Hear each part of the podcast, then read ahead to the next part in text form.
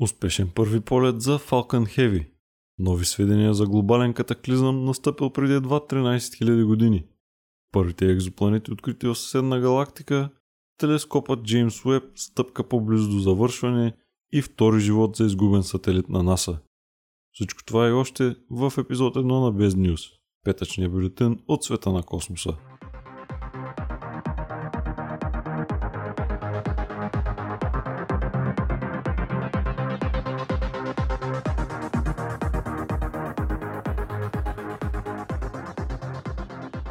Новината на седмицата без съмнение е успешния полет на Falcon Heavy. На 6 февруари в 20.45 универсално, 22.45 българско време, пред погледите на 2,5 милиона зрители в YouTube и след двучасово закъснение, тежкият носител излетя от площадка 39А на ракетния комплекс Кенеди в щата Флорида. На борда си той носеше черешово червен Tesla Roadster – на шофьорската седалка на който бе поставен манекен, облечен в един от новите полетни костюми на компанията. Костюми предназначени за астронавтите, които в видните години ще летят на борда на капсулата Crew Dragon.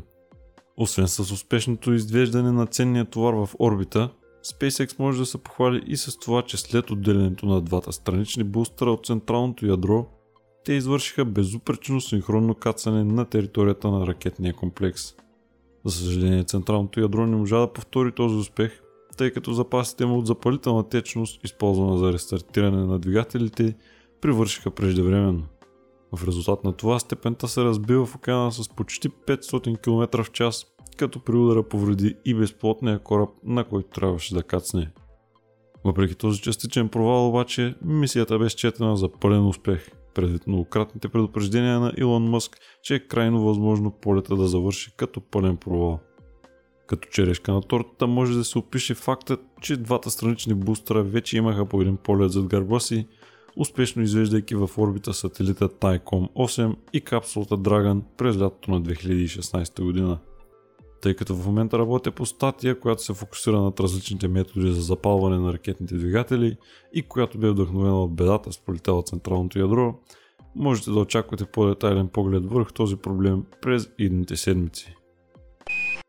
Дългогодишно изследване, дело на мултинационален екип от учени, разкри нови детайли относно мистериозния катаклизъм с полетял Земята преди 13 000 години – в резултат на който последната ледена епоха е била удължена с цяло хилядолетие, по този начин променяйки осъзаемо хода на човешкото развитие.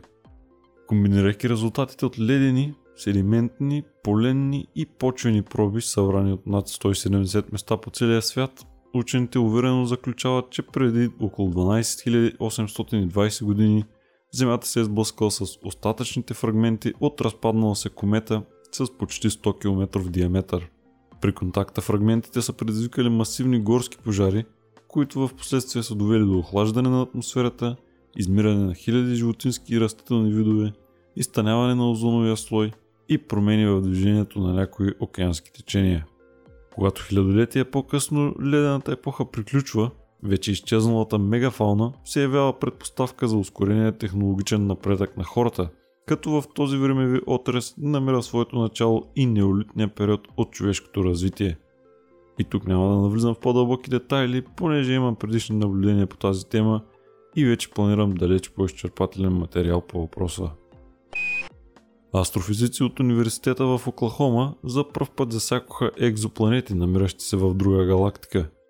Откритието стана факт благодарение на метод, разчитащ на природен феномен – при който гравитационното притегляне на дадени небесни обекти действа като увеличителна лупа, пречупвайки и фокусирайки светлината от по-далечни обекти, намиращи се зад тях. Този метод не се използва за пръв път, но до сега е бил прилаган само за наблюдение на обекти, намиращи се в Млечния път. Като ясен признак за изключителния му научен потенциал за изследване на извънгалактически обекти, по първоначални данни, новооткритите планетарни тела наброяват близо 2000 а галактиката в която се намират е на 3,8 милиарда светлинни години от Земята. За извършване на тези революционни наблюдения бе използван оперираният от НАСА рентгенов телескоп Чандра, който се намира в околоземна орбита от 1999 година насам. Интегрираният научно-инструментален модул OTIS, който съставя оптиката на телескопа Джеймс Уеб, пристигна в базата на Нортроп Груман в Редондо Бич, Калифорния, след като премина успешно през криогенни тестове в космическия център Джонсън.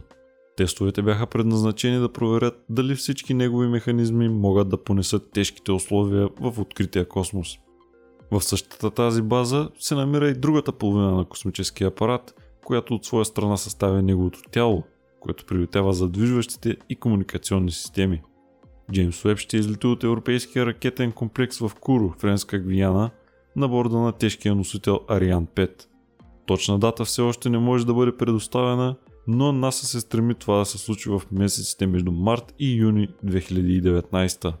Тъй като телескопът е създаден за наблюдение в инфрачервения, а не в видимия светлинен спектър, за крайната нему дестинация е избрана Лагранж точката L2, която ще позволи на светлоотразителния му щит да е винаги насочен към Слънцето, блокирайки неговото инфрачервено лъчение, което оставено невъзпрепятствено би обезмислило изпращането на апарата в космоса. Повече за точките Лагранж в близкото бъдеще. Продължаващото издирване на мистериозния апарат Зума, изстрелян от SpaceX през месец януари, доведе до неочаквано откритие. В своята лична мисия да забележи свръхсекретния сателит, вместо на Зума, аматьорът астроном Скот Тили се натъкна на сателит, който НАСА е обявила за изгубен преди 11 години. Апаратът кръстен Image и създаден с цел изучаване ефектите на слънчевите ветрове върху земната магнитосфера е изстрелян на 25 март 2000 година като успешно изпълнява своята двугодишна мисия и продължава да оперира отвъд нея, докато наземните станции не губят сигнала му на 18 декември 2005. Две години по-късно НАСА официално обявява сателита за изгубен и прекратява всички опити да възстанови връзка с него. За изненада на всички обаче, на 18 януари тази година Тили засича силния и ясен сигнал на апарата, смятан от всички други за мъртъв. Въодушевени от откритието, специалисти, работещи в космическия център Годард, моментално започнаха работа по възстановяване на връзката с Имидж и успяха да прихванат сигнала му на 26 януари. Първичният анализ на сигнала показва, че един или повече от инструментите на борда все още оперират, но получената информация не може да бъде интерпретирана изцяло, тъй като софтуера е използван по времето, когато мисията е била в разгара си, вече не е в употреба и е бил изтрит. Силно вероятно е НАСА да реши бъдещето на имидж до края на месец февруари, когато се очаква да бъде завършен детайлния рапорт за състоянието на сателита. В останалите новини от седмицата, днес на 9 февруари, ракетата Союз, която се очаква да издигне товарната капсула Прогрес МС-08 в орбита, бе изведена на засъжената площадка на космодрома Байконур в подготовка за нейното изстрелване. Полетът ще се случи на 11 февруари в 8.58 универсално, 10.58 българско време. На борда на капсулата има близо 2500 кг провизии и научни експерименти предназначени за Международната космическа станция. И за финал, посредством наблюдения от телескопа Хъбъл, учени установиха, че има голяма вероятност три от екзопланетите в системата Трапист-1 да имат собствени атмосфери – този факт е изключително важен, понеже всички те се намират в тъй наречената обитаема зона около своята звезда. Откритието на каменисти планети със свои собствени атмосфери, намиращи се в обитаемите пояси на своите слънца, може да доведе науката една стъпка по-близо до отговора на въпроса дали е възможно живот да се зароди и другаде в Вселената. С това завършва епизод 1 на Bez News за седмицата между съботния 3 и петъчния 9 февруари 2018. Искрено благодаря на всички издържали до края и ви обещавам, че формата ще се подобри с времето. Както всички нови начинания, Bez News е в своя зародиш и те първа ще се развива. Междувременно, ако желаете да сте в крак с останалите публикации на Watch the Future, можете да се насочите към Facebook и Twitter страниците линкове към които ще бъдат предоставени в описанието на епизода.